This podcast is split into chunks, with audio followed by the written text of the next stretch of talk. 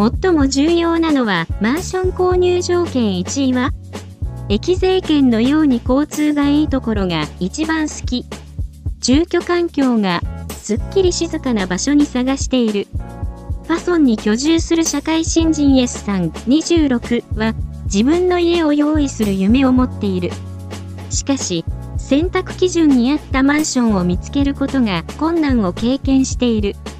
彼は、駅税券と公共交通機関が便利な地域は価格が高すぎる不便交通地域は出勤時間がかかるとプロした。ファソンに居住する Y さん32も条件に合ったマンションを見つけるのに苦労している。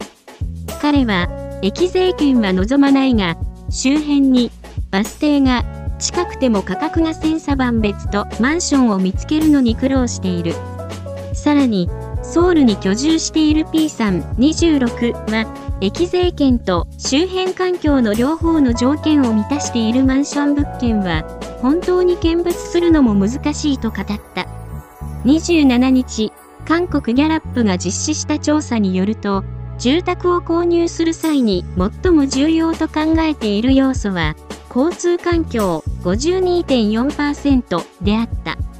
続いて景観快適性16.35%、地域の発展の可能性と投資価値11.9%、周辺設備10%、学校、学区などの教育施設5.15%、価格3.15%の順となった。これは、住宅以外の居所選択も同様である。国土部現在の住宅以外の住まいの選択理由について、37万世帯に、水は、結果、67.8%が通勤・通学に位を挙げた。駅税圏での需要が集中する理由は、ほとんどの時間短縮のための利便性の周りの生活インフラが安定的に形成されているからである。ただし、このような需要の集中現象で、駅周辺のマンション物件価格は他の地域とは異なり、上昇幅と新規分譲申し込み競争率が高く表示される。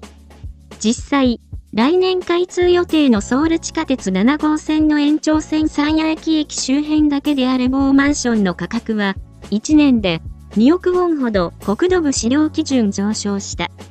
同じ期間の周辺マンションは約5000万ウォン上昇にとどまった。